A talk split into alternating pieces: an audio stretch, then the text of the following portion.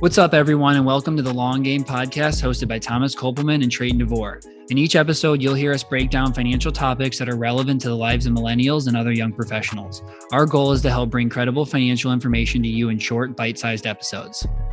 Thomas Kopelman and Trayton DeVore are the co founders and financial planners at All Street Wealth. All opinions expressed by Thomas and Trayton are solely their own and do not reflect the opinions of All Street Wealth. This podcast is for educational, informational, and entertainment purposes only. It should not be considered advice. Please consult with your financial advisor, tax, legal, and any other advisors you have before making any decisions regarding your financial plan. All right, what's up, and welcome back, everyone, to another episode of the Long Game Podcast. And those viewing, uh, welcome to the Crossroads. Uh, today, we are joined by one of our favorite financial planners out there, Samuel Deane. Um, Sam, let's just kind of start out with a quick little intro of who you are, what you do, the firm that you own, and all that stuff. Yeah, sounds good, man. Thanks for having me. Uh, I appreciate it. I, I look up to you guys and and all the great content you, you both are putting out there, man. It, definitely takes a lot of work, and I, I want to give you your flowers because you've both been pretty consistent with it, and that's a really really tough thing thing to do, Thanks, especially when you're wearing multiple hats. Um, but yeah, I'm I'm Samuel Deane. Um, I run an RIA based in Atlanta. Uh, I work exclusively with tech employees. I've been running my firm for four months actually as of la- four years i'm sorry actually as of as of last week.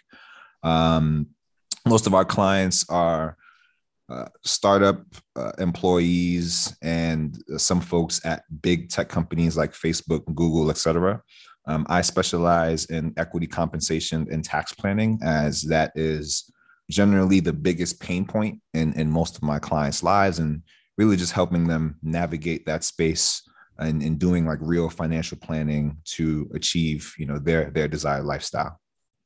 Yeah that's awesome man. I think it's interesting because like i mean i don't know 20 30 years ago financial planners didn't really work with this age range of like late 20s 30s 40 year olds i also don't think equity comp was really that common back then. I mean if we look around now what the 401k has been up for 40 years maybe a little bit less like everything used to be pensions but I mean, thank goodness we've created models that allow us to work with people in this age range. Cause I don't know how you would like, even for us, like I've been working with people with equity comp for two years and there's still nuances and things where like we're still learning. I don't understand how anybody with equity comp is like, Hey, I'm going to handle this on my own and get it figured out.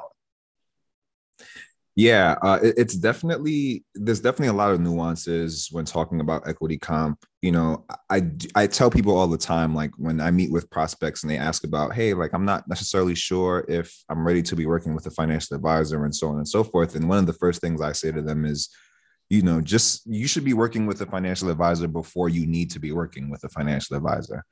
Um, you know, when my wife and I first got married, one of the first things we did was go to marriage counseling, not because yeah. like the church required or anything like that. Like we chose to do that on our own, um, just to kind of uncover things that we didn't necessarily know was sort of like we sort of buried, you know, in under several layers and so forth. And so, similar to how we chose to do that to kind of uncover things that we may not know is like is, is there you know you want to kind of take the same approach to your finances particularly if you have like equity compensation and so um I, I would say generally, if you have equity comp, you should be working with someone. I have encountered, you know, a, a few scenarios where, you know, let's say someone just has like a small number of RSUs and there isn't much they could do or they're young and, and those sorts of things. I think that they can handle it with some DIY planning, providing, you know, they are taking the necessary steps to educate themselves and so forth. But for the most part, I do agree that if you have equity compensation, you definitely don't want to be going at this alone. Yeah, yeah. I mean, I think in the hierarchy of like what's tough, like hard planning, I mean, RSUs are the easiest. ESPP is right around there, maybe a little bit more complex. Then you get to options, and that's where it's like, okay, hmm. probably options planning is where you want to make sure that you get it right. And I think on the advisor side too, it's nice because it's a little different than like investments. You can't just be like, hey, well, let's compare what I did versus what you would do because we don't know what you would do. Mm. Versus like, here's actually the the alpha, the impact that this tax planning is doing. It, I think it's nice on our side to be able to just show like, hey, here's how much that we're like you'll be able to save on taxes, or here's even like if you wouldn't have known this, you would have had a $5,000 tax bill at the end of the year that you weren't even able to plan for. And we can help you be ahead of all those things. Yeah. In all honesty, I think, I actually think ESPPs are a little bit more challenging to work with than options. I love working hmm. with stock options. I love the, the complexities and the nuances with that, that, that, you know, just sort of are inherent with dealing with stock options, primarily because I think they're more tax planning opportunities with stock options and whether you have ISOs and NSOs, and then there's the 100K rule, and then, you know, just all those different nuances. I really enjoy them and they are difficult to navigate, but you know, that's why I got into this space. Like, I didn't necessarily like traditional financial planning, max out your 401k, max out your IRA, reduce your spending. Like, I felt like that stuff was kind of boring and um, finding something that challenges me every day was important and, and, equity comp does that like although i've been working with clients um, with with tech employees for the past four years i'm still learning something new every single day um, and so that is a really mm-hmm. fulfilling part of of of, of my role yeah, and you mentioned doing like real financial planning. And one thing I love about your business and like how you work with your clients is being able to help with salary negotiations because you are so focused in that like tech niche and it's a competitive industry. And there's, I'm assuming, like a lot of ways that people can be compensated with that. So I'd love to hear just a little bit about like how you help clients with that and like the value provided there. Yeah, I mean, it's it's interesting that you brought that up because I just recently got a client. Um, a client reached out to me specifically because they were looking for help with with with negotiations with two different offers that they had. One was at a startup, and the other was at Uber. And to be able to kind of number one, you know, negotiate with both employers to kind of figure out, you know, where they're willing to bend, I think is a pretty unique opportunity but then to be able to weigh your weigh your options, right? Like what does 1000 stock options from Uber look like compared to 25,000 stock options from a different start like a pre-IPO startup and to be able to kind of quantify that and you know show the client well here are the risks and rewards the pros and the cons of each. And like i mentioned before just giving them things to negotiate like more things to negotiate for right? Like if you're at a startup um you know having acceleration rights may be something that is important if you're at a you know fairly high uh, a fairly high position. And acceleration rights just pretty much means that if let's say like there's single trigger and double trigger acceleration right? And so single trigger would mean if you know one thing happens let's say if i get terminated then all of my unvested shares would automatically vest and double trigger would mean well if i get if the company gets acquired and I get terminated, then all of my unvested shares would automatically vest. And I think that like that's something that you know your everyday person probably wouldn't know to negotiate for if they're at like a if they're working at like a series A or or early stage company. And so being able to provide that type of value has has shown to be pretty beneficial.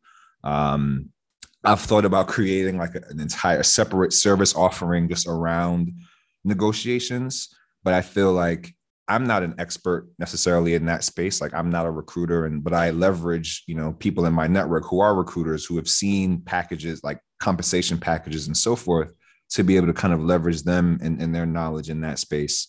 And you know, that has turned out to be a, a pretty good value add in addition to like tax prep and, and so forth.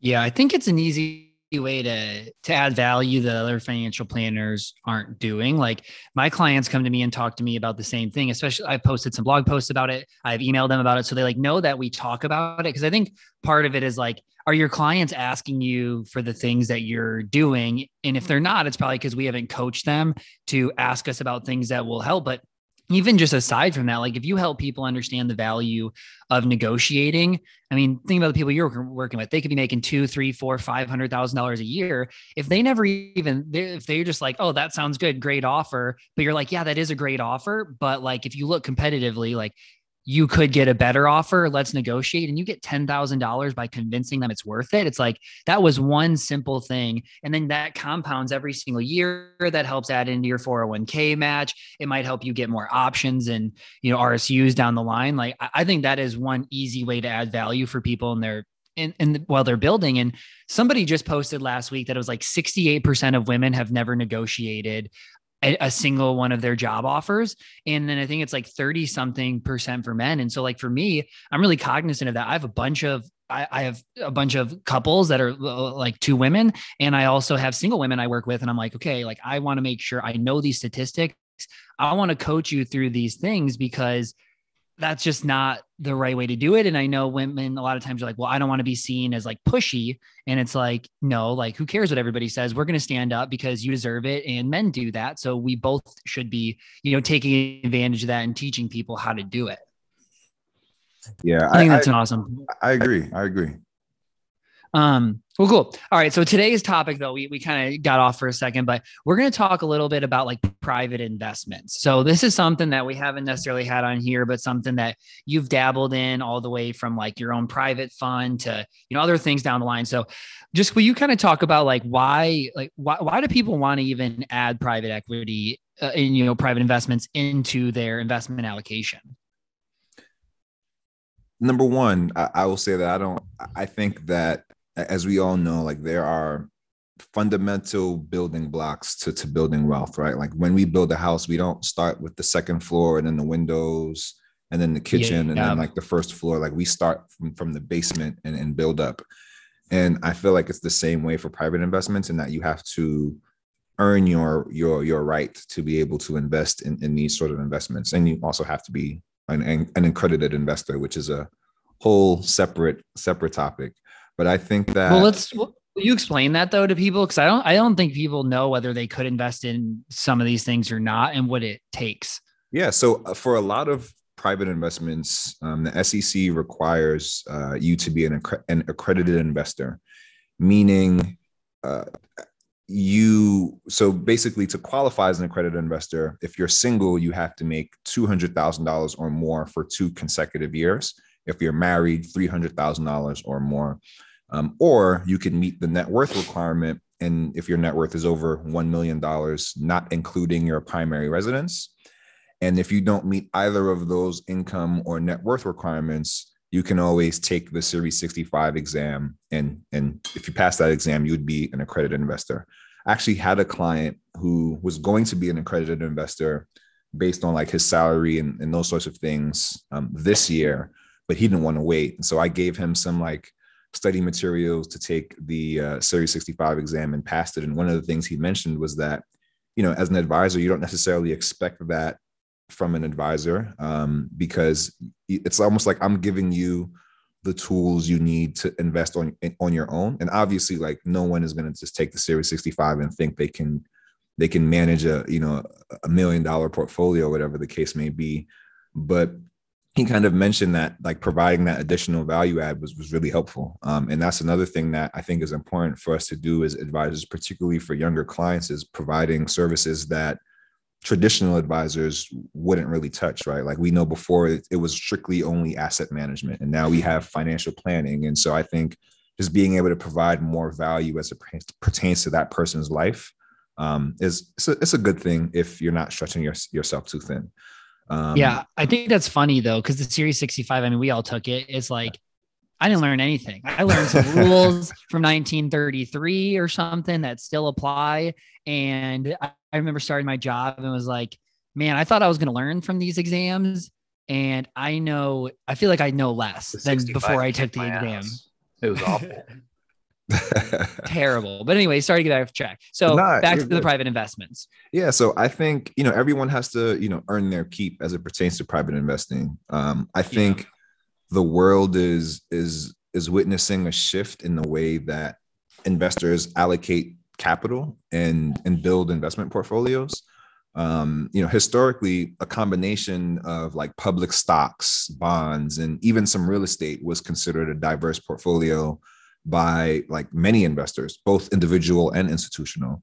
But I think private asset classes were relatively difficult to navigate, right? And they had higher risks and less liquidity and so forth. But I think that over the last few decades, more people started to realize the potential upside and diversification benefits that can come from startups and venture capital and private equity and so forth.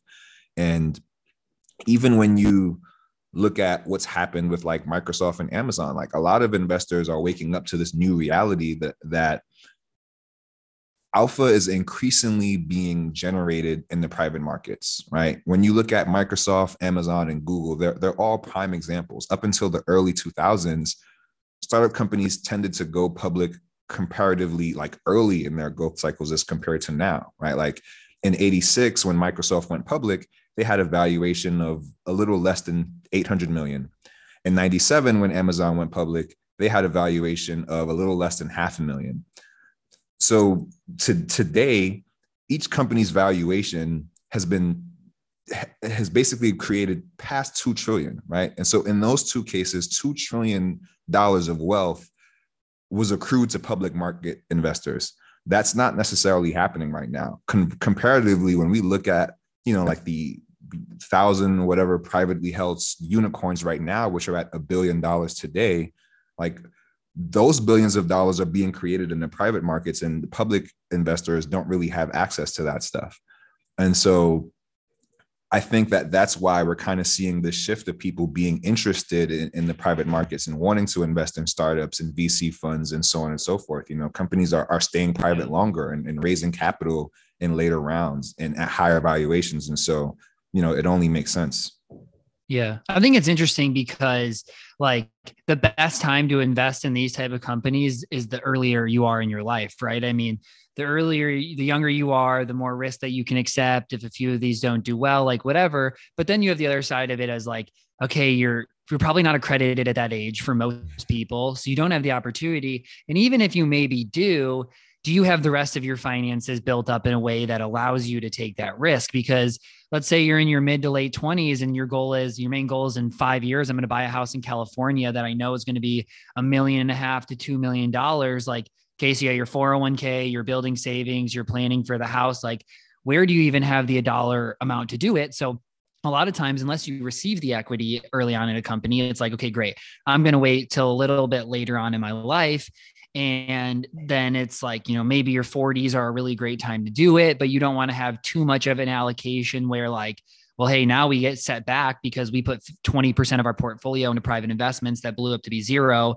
And we didn't really think through like how much that we could take but we also understand that like the upside is crazy. I mean that 20% of your portfolio could be two to five times the 80% of your portfolio at some point if you find those right companies yeah, man. I, I, I definitely think that I don't know that it's so much uh, an age thing. I think time horizon plays a role, but I think because of the the type of clients that I work with, and, and I, I'm not saying to say that all of my clients fit this profile, but I have a few, you know, folks who I'm working with that are in their late 20s, maybe 30 years old, and they're worth, you know, three, four, five million dollars. I think someone like that at, at, that young of an age can take one percent of their portfolio, invest in you know risky assets like venture capital and angel investing and startups and so forth. And even if that investment goes to zero, like that wouldn't cause any financial detriment. And so I think that you have to kind of take a look at, at, at those things, right? Like what is the risk like what risk is it if this person's investment goes to zero? Like how would that affect their financial future? And that's probably the, the number one thing that i think about when really evaluating if if this is a risk that this this person can take on. And a lot of like a, lot of people want to invest in, in vc that haven't really earned earned the right yet. And i was actually talking to an advisor friend of mine and you know i think that's why a lot of financial advisors focus on I don't want to call it a cookie cutter approach, but it's the prudent approach, right? Which is like ETF investing and index investing and so forth. Like it's the it's the safe bet when you're investing. But I think we, a lot of us tend to also ignore that there's a lot of alpha to be generated in, in private investing. And I think it's just because most Americans, like most people we come in contact with, they can't afford to take on that risk to invest a dollar amount there, right? When we look at United States retirement savings, like as a as a country, we're we're behind on retirement savings, and so to kind of shove private investments down someone's throat is would be would be non fiduciary non fiduciary of us, and so it it's important to kind of find that sweet spot, find the right client, find the the investment allocation amount that that makes sense on on all aspects. Yeah, I think that's a good point. I, I've gotten Slack some some feedback on Twitter that I talk about for a lot of the people that I work with, the people that have done well, they've built it up, you know, they have a good net worth and they're like really on track for all their goals. They're probably even ahead of them. I, I like reach out to those clients individually and I say like, hey, you guys are at the point where we need to like, we don't have to start to do something different, but you built you you've put yourself in the position where we can start to allocate to other things. It can be crypto, you could try rental properties, it could be private investments. Like I don't really care what it is, but I want to talk to you about this because you guys have everything else on track. And this is a way where like you know, some people can be 5%. Some people, honestly, for me, can be 15 to 20% of their portfolio. We looked at all their goals and they're on track to hit everything. It's like, if this went to zero, you'd be fine. If this fast tracks your goals, this could be really, really awesome. And a lot of times the older advisors will come in and say, like, oh, that's terrible. Like, you should never be doing that. Everything should be ETFs. Like, you shouldn't have you know, every RSU you should sell, every ESPP when it vests, you know, you should sell like all these things. And I sit there, I'm like, I think like maybe what they don't realize is for a lot of these younger clients, they don't really want to be told what to do. They like what I, I, try to show them of like, hey, like I, I had a client I was meeting with a couple weeks ago. They have like four over four million net worth, and 37% of their net worth is Amazon and Microsoft. And they're still getting equity, tons more RSUs every single year at Amazon. Both husband and wife work there. And you know, like a lot of advisors are gonna sit there and say, you have to, you have to get down to, you know, five 5% max of each when you're at like 27 but then you look at like the last 15 years of data and it's like Okay, it beat the S&P 500. It had lower risk, their portfolio of what they had, lower standard deviation of all that time. And I'm like, man, if this was me, I would have a really hard time selling Amazon. Especially, I mean, you can look at it and say, hey, it's down 34% off highs. Like, you know, maybe it'd be a good time to tax loss harvest. But I think a lot of these decisions, you have to meet people where they're at and, and like think about what would you do in, in this? It's super easy to have like the hey, don't get in trouble. I'm a financial advisor. I don't want to, you know, say something that's too much risk. But I think with a lot of these people, you just have to give them the information. And I think private investments is that same thing um, of like, here's some like where this could add value. And here's why you might like it because everybody does kind of want to invest in things that they believe in, other than like, here's one ETF and I believe in the US economy. So good, I'm set. Like, I don't think a lot of people can sit with that. Yeah, I mean, I I, think I, I I would love to say that I naturally dived into private investing, but that would that wouldn't be totally the truth. I think a lot of it had to do with my clients' interests, right? And so mm. because I work with tech employees who are very familiar with startups, who work at startups themselves, who are familiar with VCs and fundraising and what that means as an employee and as an individual and as a as a as a, a teammate and all those sorts of things they are really interested in investing in, in those things. Like I have a client who invests in like commercial real estate. He's part of a real estate syndicate where he'll send me the the ppm of every deal and i'll look through it and give him my synopsis and you know identify pros and cons and he does similar things with like angel syndicates that he he invests in and so forth so i think a lot of it just came from having conversations with clients, really understanding like what they like. And that doesn't mean that everything a client likes will will put them in. But yeah. I, I, I would say that my client relationships have opened my eyes to the world of private investing. Um, and I, I like it. I, I'm, I'm grateful for that opportunity to, to learn something else.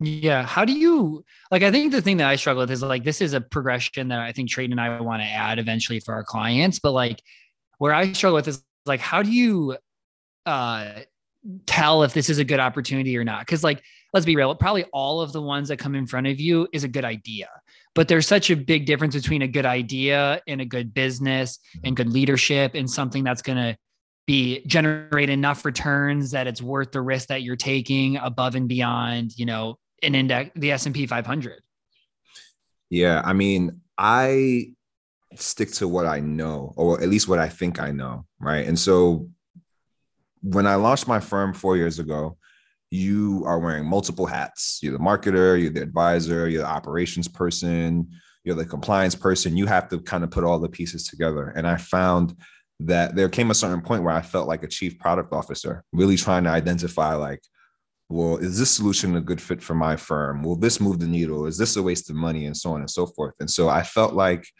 the four years of flexing that muscle kind of gave me some decent insight into what was good technology that could move a firm like mine's forward. And so my whole premise is I'm only investing in in wealth tech, which is what I'm familiar with. And I describe wealth tech as a subsection of fintech. When you think of fintech, there's payments, there's lending, there's a whole bunch of other stuff. And so to me, wealth tech is focusing on enhancing the wealth management and investment process for professional investors and possibly even retail investors. And so when I look at wealth tech, I'm talking about things like robo advisors, uh, research and risk management tools, um, investment allocation solutions, billing solutions, and pretty much any technology that's designed to prove the investment process for people like you and I, because I feel like that's what I know and that's what my strong suit is, right? And as it pertains to deals, one of the cool things that cool things I've noticed is that you know founders want to work with me because I'm I'm an operator in the wealth management industry and I can provide real world feedback, right? As an owner of an RIA firm, I get pitched new tech somewhat regularly um, because I know how clients interact with it. I know what clients want from it. I know what advisors and investment managers need from it. And I can provide, again, like real world feedback on how advisors will use their product, which features are useless, uh, which features are most critical, um, how other advisors would use them, and so on and so forth. And so I feel as though because my insight comes from working with hundreds of families over the past few years, that gave me a unique perspective on what investors want and how they'll use this technology. And because my business relies on this technology to operate every single day, I have the perspective that an average VC just won't have as it pertains to this space. And so I felt uniquely positioned to really evaluate this technology, add valuable insight, um, test out the product, and even possibly even help market some of these solutions if, if they're really moving moving the needle for my firm. And so for me, those are the things that I kind of depend on when when evaluating whether or not this is this is a good opportunity to invest in. Yeah, that makes what a lot of. What does like the return on things like that look like? Like not percentage wise, but like if you put in, like if there was just like a good billing software out there that you really wanted to invest in, like the chances that, that becomes a public company is pretty low. And mm-hmm. like, how do you actually like get your investment back on like a VC investment? Is it just like the chance of getting acquired or like are you getting cash flow along the way? I mean i'm sure they're all different but what does that kind of look like? Yeah i, I think from a when looking at potential exits because of the the space that we're in i i'm pretty confident that most exits will come from mergers and acquisitions. And when that exit event happens and that company gets bought out is then how you'll sort of make your returns and so forth. Um i don't I, would be surprised if plenty of the companies, or at least any of the companies that I intend on investing in, actually goes to the public markets. I would say that the larger players, maybe the custodians and, and some of those legacy firms will be the ones sort of acquiring these companies and and facilitating facilitating in, that exit. Yeah, I mean, I see a lot of the the numbers people put out are like you you're expecting 20 to 40% returns year over year on private investments fully aware that what like the goal is one out of 10 hit that and then that makes up for losing the other nine or what really you know what what comes to your head with that? So i'm not i'm not sure of the exact numbers but i am familiar with with what you're referring to in that as a fund manager if you're putting together a fund of, of 10 funds right? Maybe maybe three of three or four of those will return the investment amount right? So if you invest $10000 you'll get back $10000 so there's a, a, a 1x right?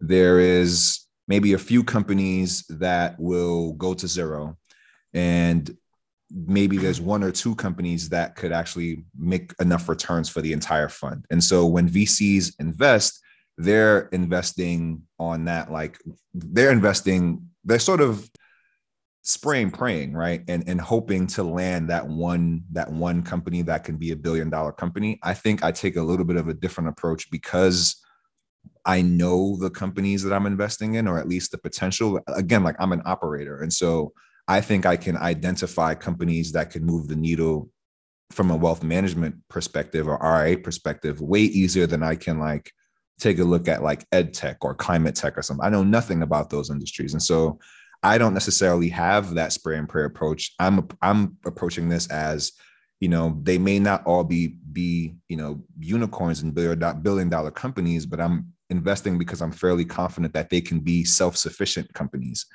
and generate the returns needed for the additional risk that we're taking, right? And so, as an example, um, I am investing in a startup right now at an $8 million valuation.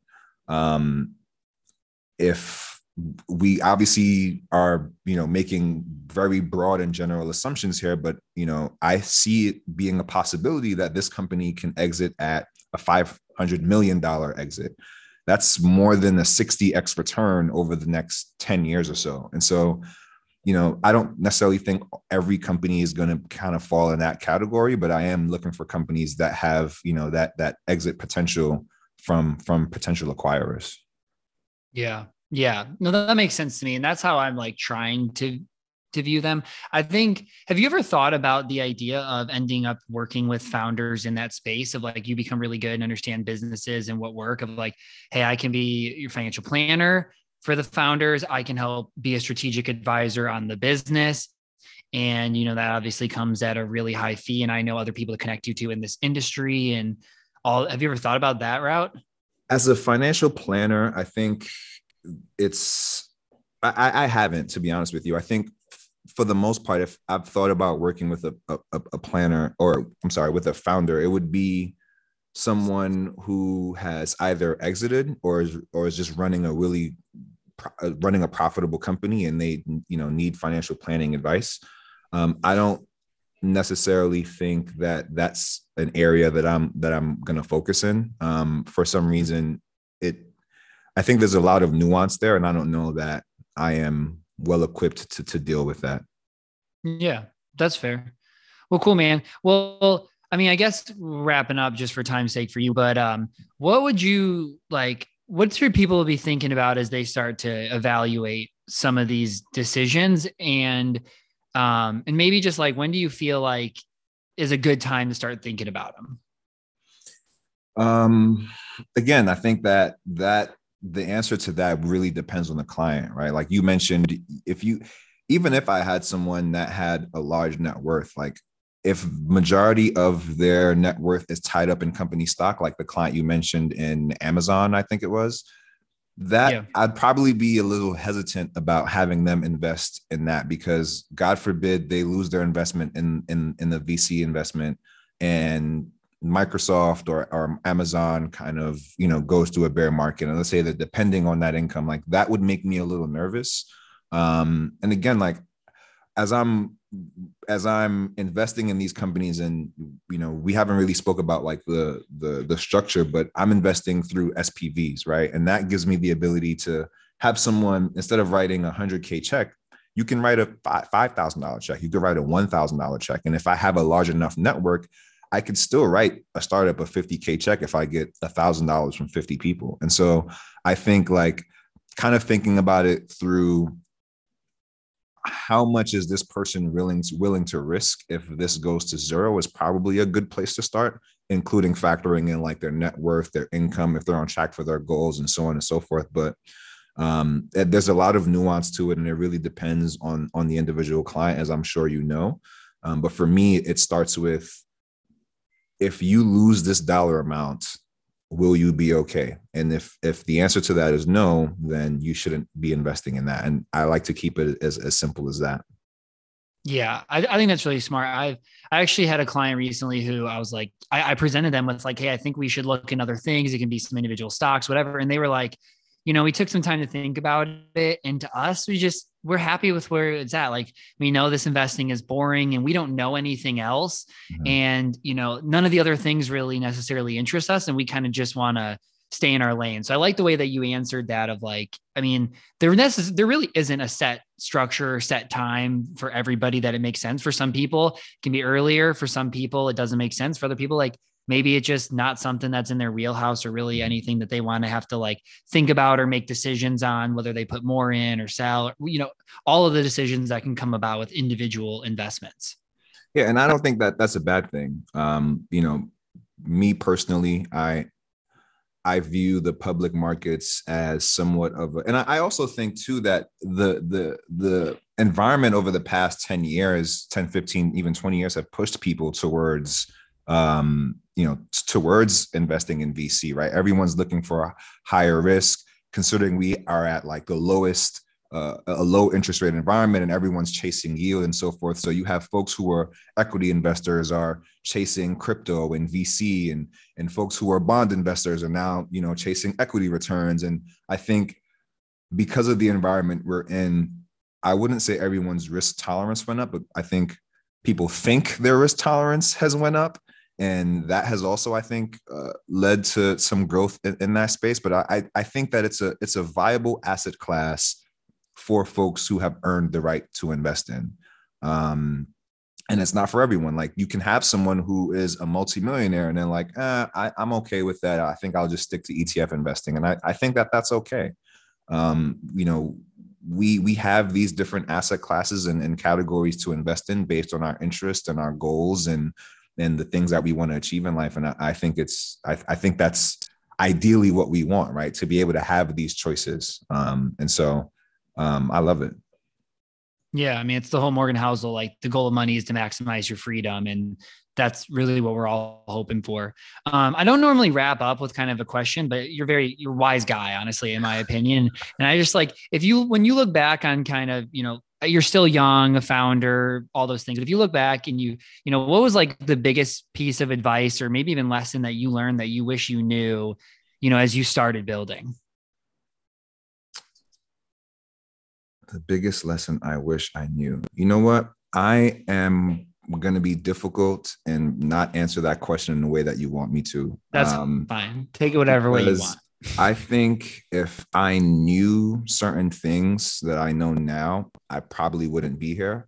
I think a huge uh, factor in me being where I am now and the success I've had with my firm and the ability to do these other cool things have me being completely ignorant about what it took to actually start those things and, and get it running. I said to myself in my first year, I'm going to reach a million AUM. Didn't get there till like year three.